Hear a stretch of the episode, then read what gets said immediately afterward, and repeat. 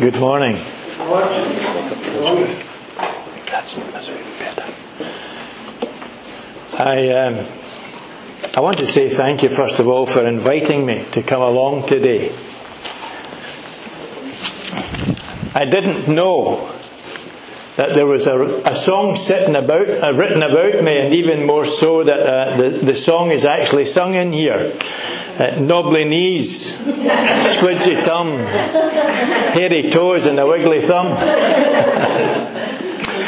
um, I'm delighted to be with you today, and I hope that you'll be blessed as we turn to God's Word together. Um, I want to ask you are you living in the shadow of the cross? How much does the cross of the Lord Jesus Christ mean to you? I thought of what Paul said in Galatians I am crucified with Christ. Nevertheless, I live, yet not I, but Christ lives in me. And the life which I now live, I live in the flesh. I live by the faith of the Son of God who loved me and gave himself for me. I want to ask you this morning why have you come to church? What's your real reason for coming to church? Maybe it's for fellowship. Maybe indeed it's to find out more about God or Jesus or faith. I don't know, but you know why you have come to church this morning. Maybe it's something you do out of routine. Maybe in actual fact you've had a bad experience in life and you're looking for some kind of help. Maybe you need to find a friend. Maybe you're looking for someone uh, who's a confident, someone that you can talk to, somebody that you can uh, uh, be close to. By the way, that's what church is about. It's about fellowship. It's about able to trust each other. It's about having friends and, and being able to confide in each other. Maybe you're just curious about what happens in church. I don't know many of you this morning. I know one or two. Maybe you're just come here to hear the preacher. I hope not. I mean that, by the way. I mean that, and I'm going to tell you why. Maybe there's some other reason that you come here this morning.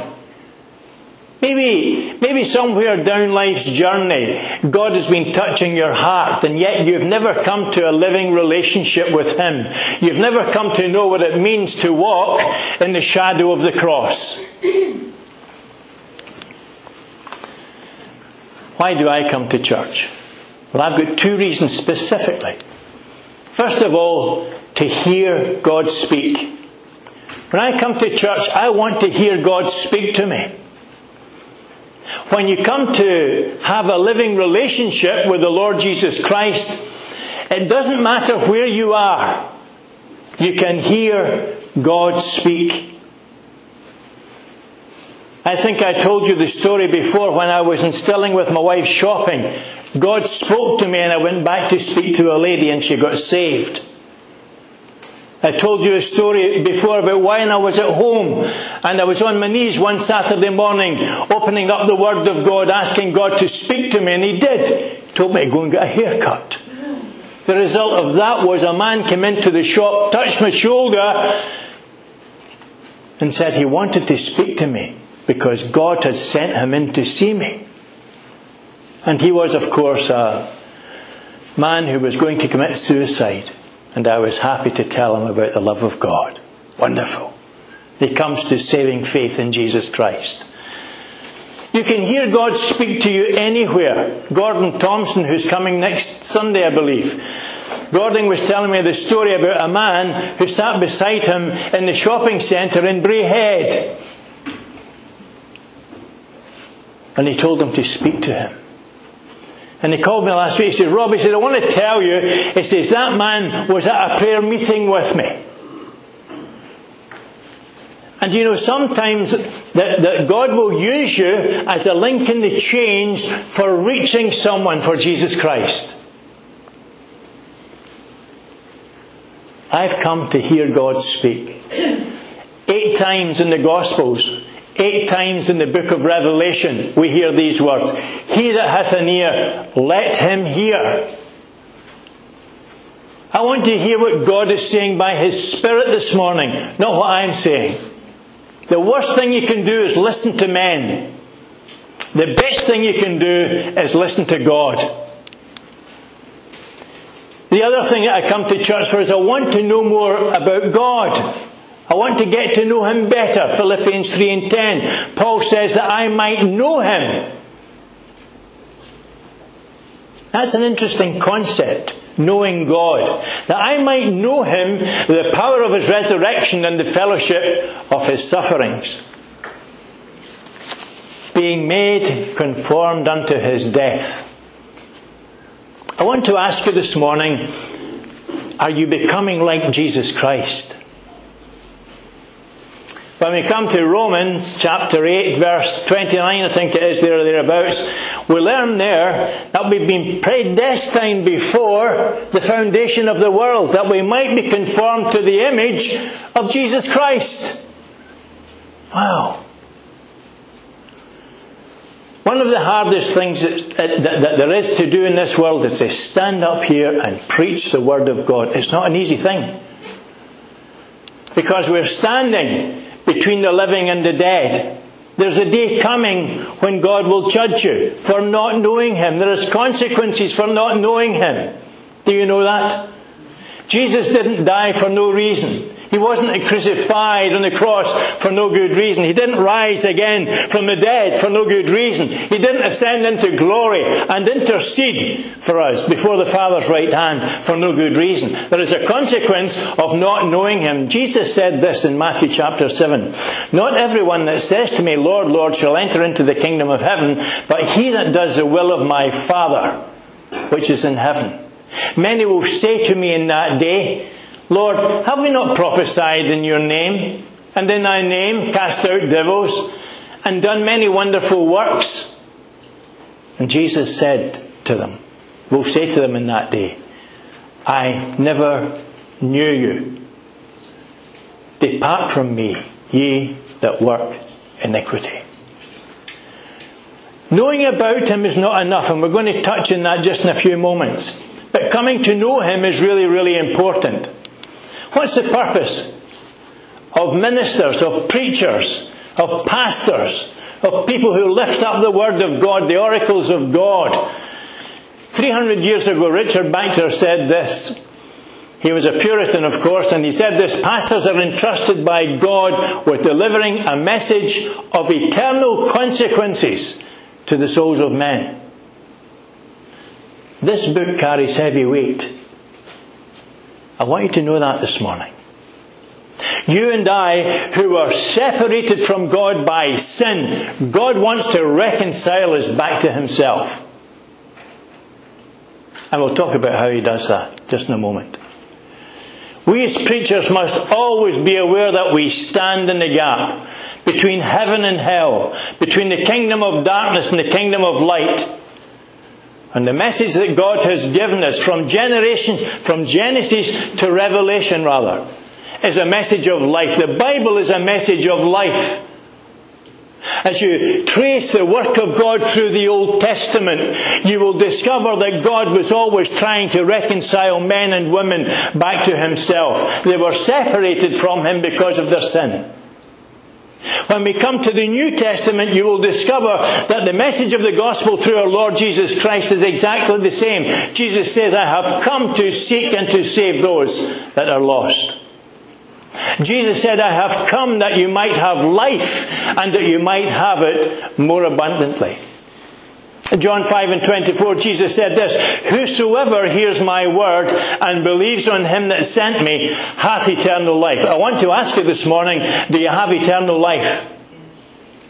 Do you have assurance of faith that when you die or the Lord Jesus Christ comes back, that you will go home to heaven to be with him? That's what I mean when I say that we, as preachers, as pastors or ministers, are standing in the gap. We're preaching the Word of God so that men and women will come to faith in Jesus Christ before it's too late. For some, it's already too late. They have died rejecting Jesus Christ. What about you this morning? Are you going to die rejecting Jesus Christ? Let's hear God speak from His Word. I want this morning to go to John chapter 17. If you've got a Bible, feel free to turn it up. If not, then read it on the screen with us. John chapter 17. And we're going to deal with the first five verses in uh, this high priestly prayer of the Lord Jesus. John chapter 17.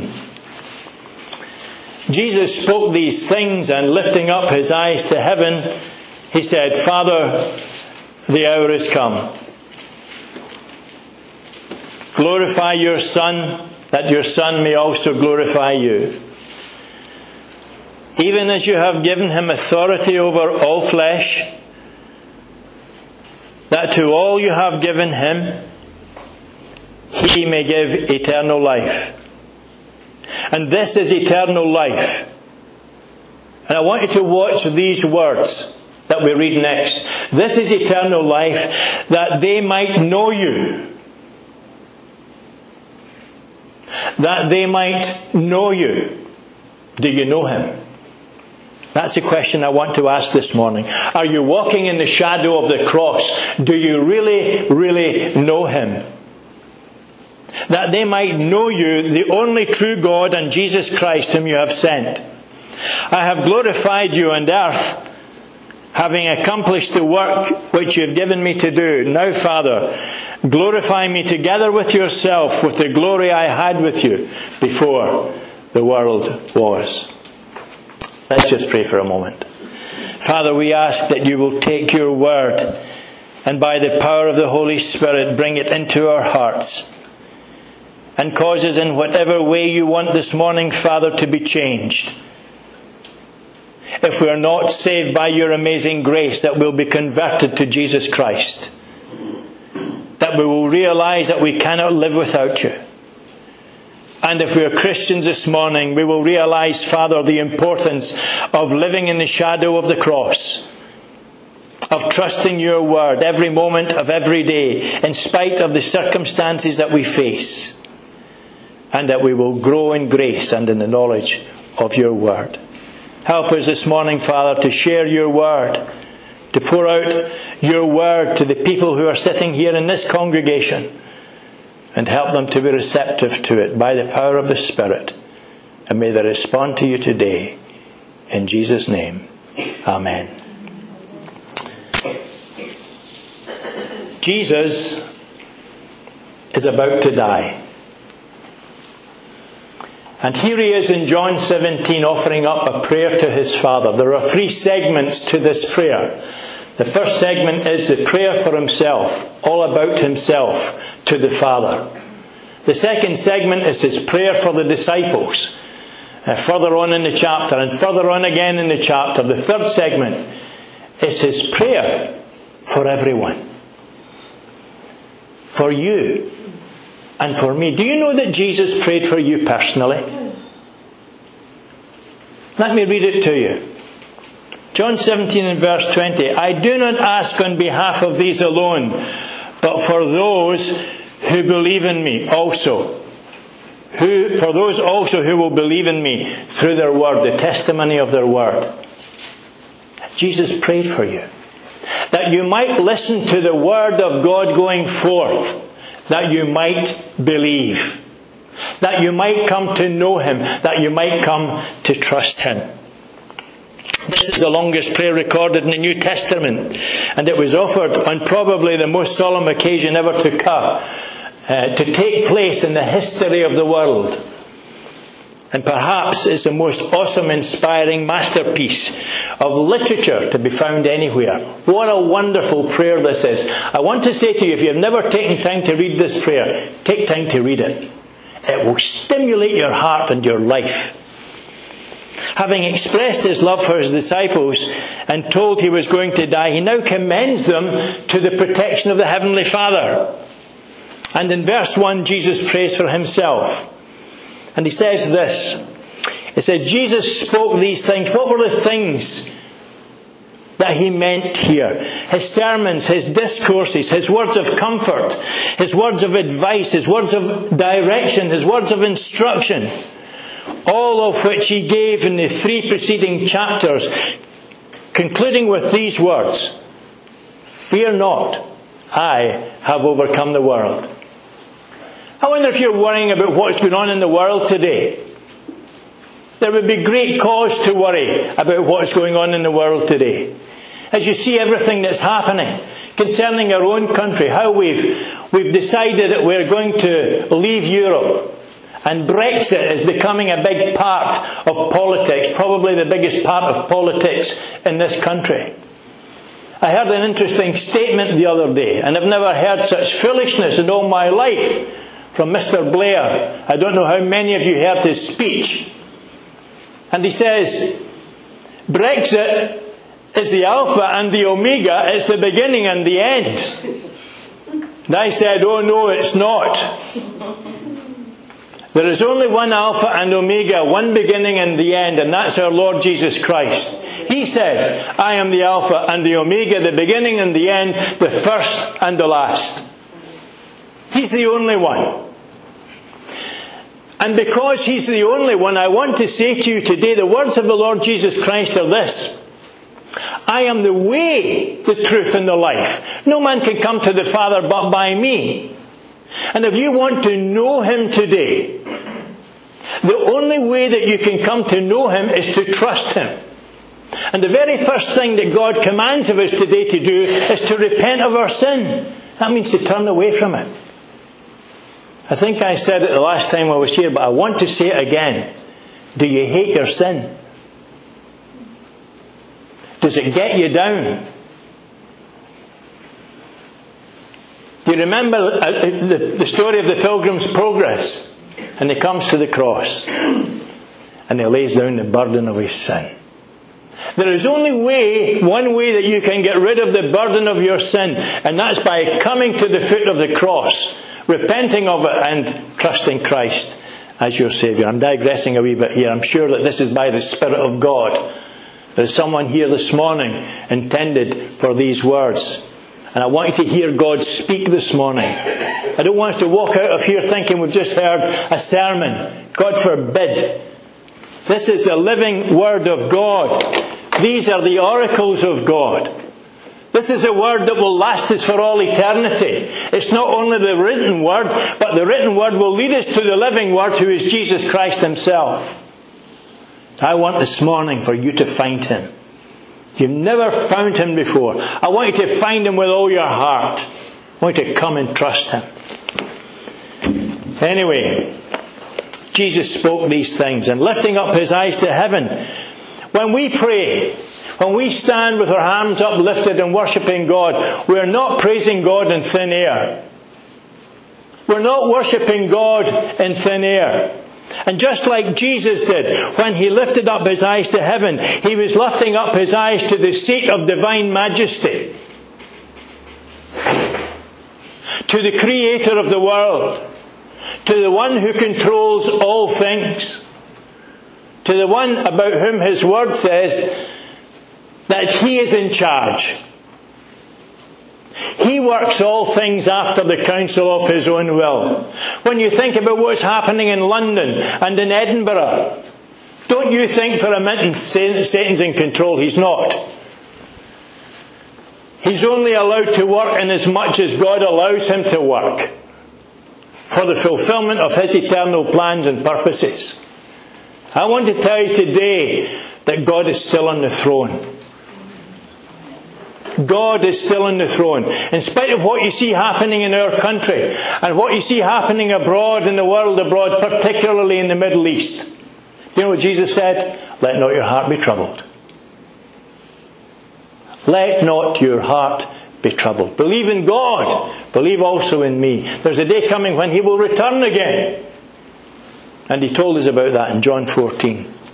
And so lifting up his eyes to heaven, he's lifting his eyes to the, the, seat of divine majesty, to the throne of his Father, not to thin air, not to his creation, not to creatures, but to his heavenly Father. And when you and I stand in worship and in prayer, we do exactly the same thing. And Christ, who is our great high priest, is seated at the right hand of our Father and he's interceding for us every moment of every day. Are you in trouble? Are there times in your life when you really get down? I want you to reach out to him.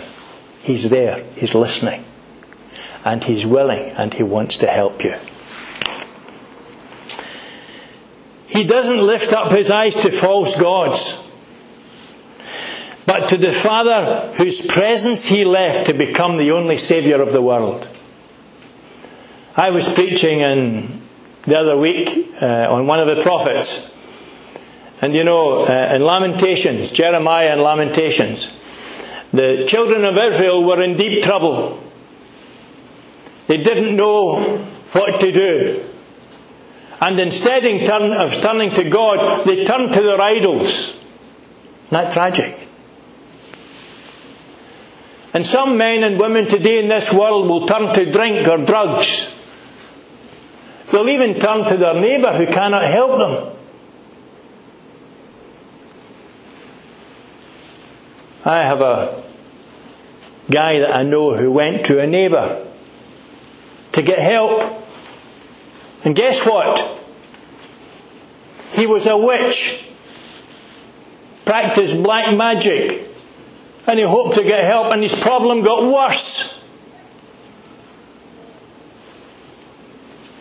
There's only one person to come to. Jesus said, I am that person. I am the way, the truth, the life. No man can come to the Father but by me. You want help this morning? Get on your knees before God. If you don't know Him, repent of your sin and acknowledge Jesus Christ as your Saviour. Do you know what He will do? He will cleanse your sins immediately. Hallelujah. He will write your name in the Lamb's book of life. He will give you absolute assurance of eternal life when? Now. Not when you get to heaven. Not in a month's time to see if you're doing all right. He will impart His righteousness unto you right now. That's how good our God is. That He would take His Son and nail Him to the cross so that you and I could be reconciled back to Him. He goes on to say, Father, the hour is come. That is the appointed time for his sufferings and death. Do you know that you also have an appointed time? Hebrews. The word says there it's appointed unto man once to die. Doesn't finish there. It says after this the judgment. There's going to be two judgments. There's going to be a judgment of believers at the Bema, at the judgment seat of Christ. Then there's going to be the judgment of the unbelievers at the great white throne. And I tell you, I wouldn't want to be part of that judgment. For the believers, they will enter into eternity with God for all eternity. For the unbelievers, for those who have never come to know Him, they will spend the rest of eternity in hell. That's the solemn, solemn word of this message. That if you reject Jesus Christ and you've never come to know Him, you will spend eternity separated from Him forever. There was, there was a story in Luke 16, Jesus tells a story about two people that died. One died and was carried by the angels into Abraham's bosom. That figuratively speaks of heaven. He says the other man died and went to hell. And in hell, he says, he lifted up his eyes, being in torment. He says, Will you do something for me? Send somebody that might dip a t- their finger, tip of their finger in water and cool my tongue, for I'm tormented. It's a place of torment. It's a place where the flame, the fire is not quenched and the worm dieth not. It's a place of, of desperation. A place of eternal separation. It's not annihilation. People think once they go there, that's it, done and finished, we everyone's hunky dory, their deed, nobody will know anything about it. Not what the Bible says. And then the man in hell says, all of a sudden he wants to become an evangelist. And he cries out, he says, Send my brothers to tell them not to come here. Jesus said, It's too late. He says, even although somebody had risen from the dead, and he rose from the dead, he says, they will still not believe. And that's what's happening today in our world. In spite of the evidence, the unequivocal evidence of the resurrection of Jesus Christ, people will not believe. How sad and how tragic is that? God wants you to repent and believe this morning. He goes on. He says, Father, glorify your Son. What was Jesus speaking about? He was simply saying, Honour me. Give me, give the world a demonstration that He says, I am really your Son. Sustain me, and so make me known in my death, resurrection, and ascension, and thereby show to the world that I am the Son of God. Did Jesus die? Yes, He did. What happened when he died? The veil of the temple, the Jewish temple, was rent from the top to the bottom, signifying that direct access was opened up for you and me to come into the presence of God. In the Jewish system, of course, it was the high priest that did all the interceding. But since Christ died and he has borne our sins on the cross, he has said quite simply, Come to me. He's opened up the way. Come to me, all you that weary and are heavy laden, and I will give you rest. Take my yoke upon you and learn of me, and you will have rest unto your souls. Give the world this demonstration, he says, that I'm your son. In his death, he gave us salvation. In his resurrection, he was fully vindicated. If Christ had not been risen from the dead, we would be in serious bother. Paul says, if Christ is not risen, your faith is vain. You're yet in your sins, and you're of all men most miserable. And you know, the people that I see today that are really miserable are, are people that don't even believe in the resurrection of Jesus Christ. But now is Christ risen from the dead. And in his ascension, if Jesus hadn't ascended unto glory, if he wasn't alive from the dead, he couldn't have ascended. And his ascension was witnessed by his disciples that were there at the time. Go to Acts chapter 1 and read the story, how he ascended up into glory. And if he hadn't ascended up into glory, the Holy Spirit wouldn't have come. I sense the real presence of the Holy Spirit in our worship this morning. Wasn't that wonderful? Father, we love you. We worship and adore you. What a wonderful Saviour.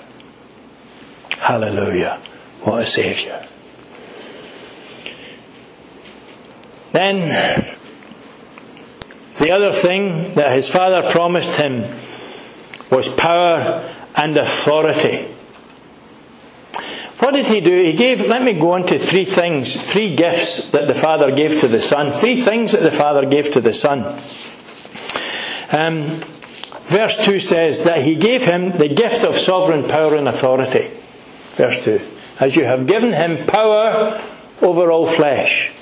What was the second thing he gave him? He gave him the gift of the elect to the Son of God. Say that? That he should give eternal life to as many as thou hast given him.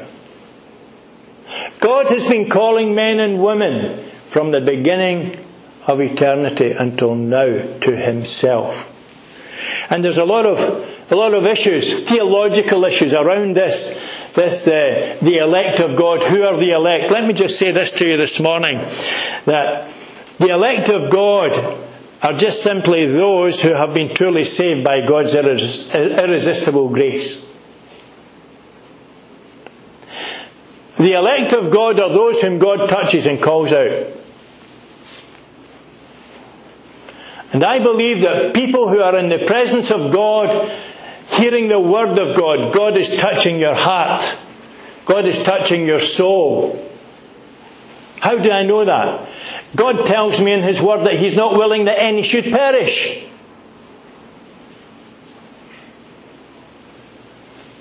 And this morning, if this is the first time you have heard the gospel message, it might be the last. God is touching your heart, and He wants you to come to Him and receive Him by faith. And the third gift that he gives to the Son is the gift of eternal life. Who imparts eternal life? It's the Son. It's the Son. I've come that you might have life and that you might have it more abundantly. It's a wonderful, wonderful message, this. He demonstrates his power and authority. He has given all of the elect to the Son into His hands. He's in charge of them. And He gives the gift of eternal life to the Son Himself to say, impart this to those who are called. I want to say to you this morning, you're sitting here living, listening to God's Word. He wants to call you to Himself and He wants to impart to you eternal life if you've never heard it. If you've never received it before, He wants to give you. In John 3, He calls it everlasting life. In John 5, it's eternal life. In John 10, it's abundant life. In Romans 12 and 2, Paul talks about the transformed life. I wonder if you've come to Christ this morning and, and there's no change in your life. Paul says, Be not conformed to the things of this world, but be transformed by the renewing of your mind. You see, how we think has an impact on how we act. Let me say that again. How we think has an impact on how we act. What our hands will do, what our eyes will look at, what our ears will listen to, where our feet will walk, what our tongue will say, How much we live in the shadow of the cross will determine how much we live for Jesus Christ. Look at verse 3. This is eternal life that they might know you, the only true God and Jesus Christ whom you have sent. What does it mean?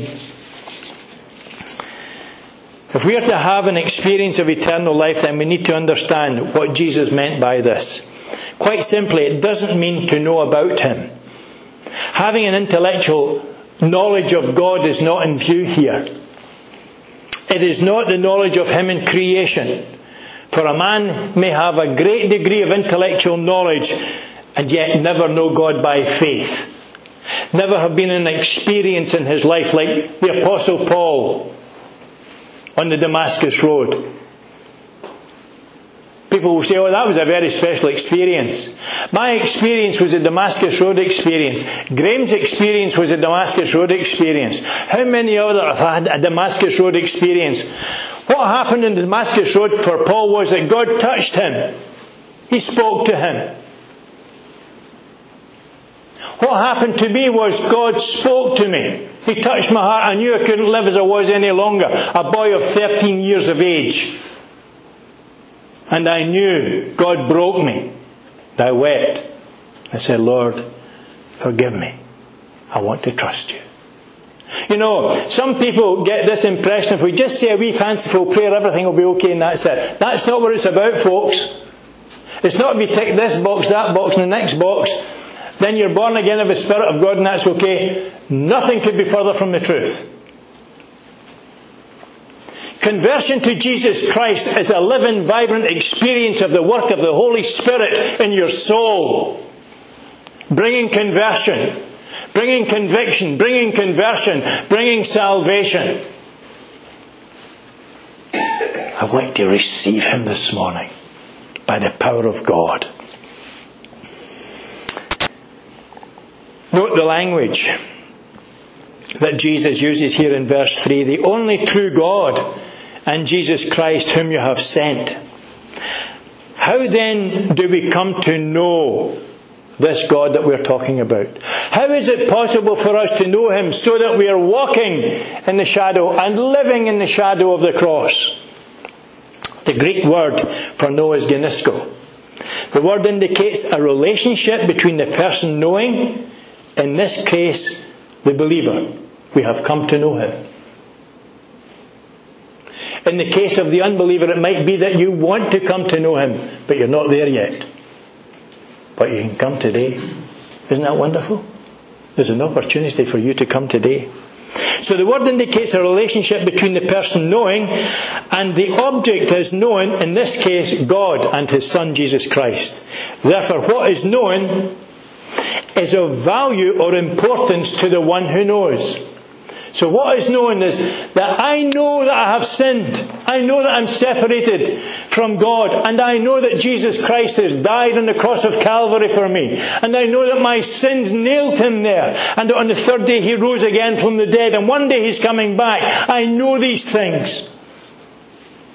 And they're important to me. Very, very important to me. Why? Because I believe. I believe. I wonder how many of you have stood at a bus stop and waited to get on the bus. You believed the bus was coming, didn't you? So you go to the bus stop in time. You go to the train station in time, don't you? You go to the airport in time when you're going your holidays and get on the plane and away you go. You believe that's going to happen. But that's not the faith that he's talking about here. What he's talking about here is the faith that's imparted by God to you to believe in his Son. How does faith come? Faith comes by hearing, and hearing by the Word of God. So if you're going to come this morning, you need to come by faith. You need to come and trust Him. Listen to what the Bible says. You who are dead in trespasses and in sins. Dead. We're dead. We're lost. All we like sheep have gone astray. We've returned unto our own way. God hath laid on him the iniquity of us all. We're dead and we're lost if we don't have Christ. And if you're a believer this morning and you're not continuing to follow him, I want to tell you, I know that you'll be the most miserable person on earth. You'll never be satisfied by just dipping your toe in the water and going away. You need to plunge in. You need to plunge deep. You need to swim in the ocean of God's love. You need to bask in His mercy and in His grace. You need to allow that to envelop your being so that you will experience the fullness of God in your life as much as you possibly can. Allow Him to touch you by His grace and mercy this morning. Jesus didn't come to make bad men good or good men better. He came to make dead men and women live. If you're outside of Christ, you're dead. You're dead in your sins, dead in your transgressions. God wants to rescue you, bring you to saving faith in Himself. Let me rush on here. Verse 4 I glorified you in earth, having finished the work which you have given me to do. All the preparations for his death were made. Everything was going to plan. He preached to the Jews. He had given them full proof that he was the Messiah. He had collected his disciples together. He had taught them the nature of faith. It comes from within. He said he had given them his parting counsel. And even before the day of his death, he could say, I have finished the work that you gave me to do. Wasn't that wonderful? Wonderful that Christ finished the work. He said, I must always do the things that please the Father. He finished the work that God gave him to do. Now, Father, he says, glorify me together with yourself, with the glory I had with you before the world was. In heaven, granting me a participation of the same honour which was with the Father, which he had with the Father before he left glory. He had just said that he had glorified God on earth. Now he prays that God would glorify him in heaven.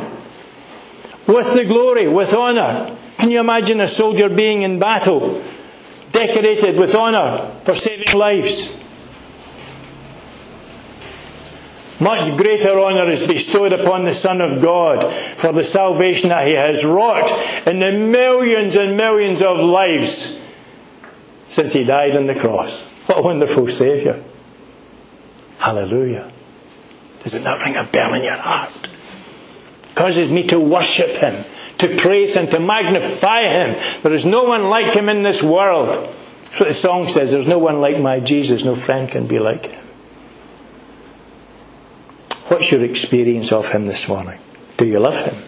Do you worship Him? Do you praise Him and magnify Him?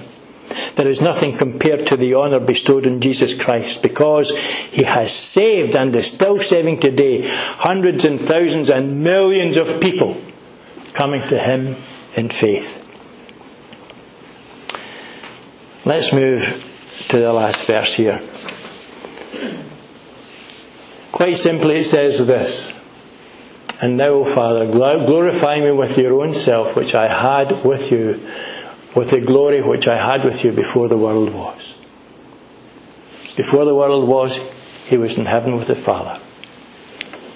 There was peace in heaven. There was praise. There was worship. The angels were gathered about adoring him, worshipping him. And he's asked to come to this scene of time where there is no peace. But there's trouble. There's death. No praise. Was he given praise by men? No. They wanted to put him to death and kill him. Now he says, Father, I have fulfilled your will. Will you take me home to glory and bestow upon me all the blessings of heaven itself that I had with you before the world was? And that's where he is today, my friends. He's in the glory. It was because of his death that we have access into the presence of God. If Jesus found it necessary to pray to the Father like this when he was in trouble, because he was in trouble, deep trouble, he says, Now is my soul troubled. How much more do you think we need to pray to the Father when we are going through times of trouble? Are you, as a believer today, going through times of trouble? You need to come to the Lord in prayer. There's a whole host of passages where Jesus came to pray. Matthew 11, Mark 1, Mark 6, Mark, Luke 3, Luke 5, Luke 6, Luke 9, Luke 11, and so on. There's a plethora of passages where you will find in the Gospels the Lord Jesus Christ in prayer. I want to suggest to you that if he found it necessary to have this habit in prayer, how much more do we need to develop that habit? I was thrilled this morning when I heard a dear friend here talking about a prayer walk. Prayer works. I can test to that, testify to that in my own life and in the lives of others. Prayer works. What about you today? Let me talk to you as a believer as we finish this up. Where are you in your walk with God?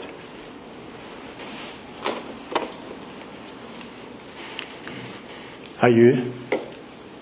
Are you living in the shadow of the cross? Are you? Are you living there? Paul said, God forbid that I should glory. If you're glorying in something else, if something else is your God, if, if you've got an idol and you're not giving God the glory that he, he rightly deserves, if you've not given Him first place in your life and there's something else there, you're not giving Him the glory. Paul says, God forbid that I should glory save in the cross of our Lord Jesus Christ, through whom the world is crucified unto me, and I unto the world. For you today, dear believer, there's three crucifixions here. First of all, there's the death of Christ on the cross. And through his death, we become reconciled to God the Father by faith. Secondly, Paul says here, By whom the world is crucified unto me. Crucifixion means death. Simple. The world was dead to Paul, it had no attraction to him. And thirdly, he says this, and I unto the world. Is the world a draw unto you today? Is it pulling you into its schemes, into its schisms? Is it pulling you into its gambling dens? Is it pulling you into areas that God would not be happy about in the Word? If you're not sure what these areas are, just read the Ten Commandments and let God speak to you today will bring conviction to your soul. Repent, believe, go on in your walk with God. But what about you today if you're an unbeliever? If you don't know Jesus Christ as your Saviour, I want you to come today. Don't put it off any longer. Don't put it off any longer. I had a friend a fortnight ago I was talking to, a young man. I was talking to him on the Sunday, and the following Saturday he was dead. Gone. Remember, it's appointed unto man once to die after this judgment. I hope today that you have heard God speak. Not Robert Dyer, not me, not the words of man, but that you have heard the words of God and the Spirit of God will quicken these words within your heart and bring them to life so that, one, if you're a believer today, that your walk with God will be increased. That this walking and living in the shadow of the cross will be something which impacts your life more every day, every moment of every day. But if you're not a believer this morning, you can't walk in the shadow of the cross. God wants to place His eternal life within you. If you come to Him this morning, you can have forgiveness of sins and eternal life now, now, now. Doesn't that thrill you? What a God we have. I hope this morning that these words have helped you in your walk with God. And if you don't know Him today, that you will come to know Him before you leave this place.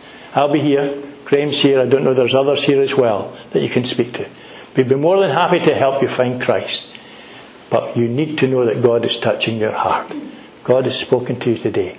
Please don't leave. Come. We want to be a, a help to you. We are ministers for Christ's sake of the gospel. What a wonderful gospel it is. Let's pray. Father, we thank you for your word.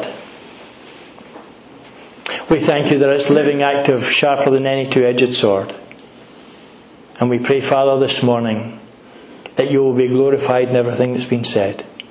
And if there is anything of the flesh, Father, that it will be blotted from our minds and our hearts. We only want that which is of you, Lord, to go into our hearts and bear fruit to your glory. We want Jesus Christ to be lifted high. We want the Spirit of God, Father, to work in the hearts of men and women. And from your word going forth, we ask, Father, that you will bring forth great fruit to your glory. In your name we pray. Amen. Amen.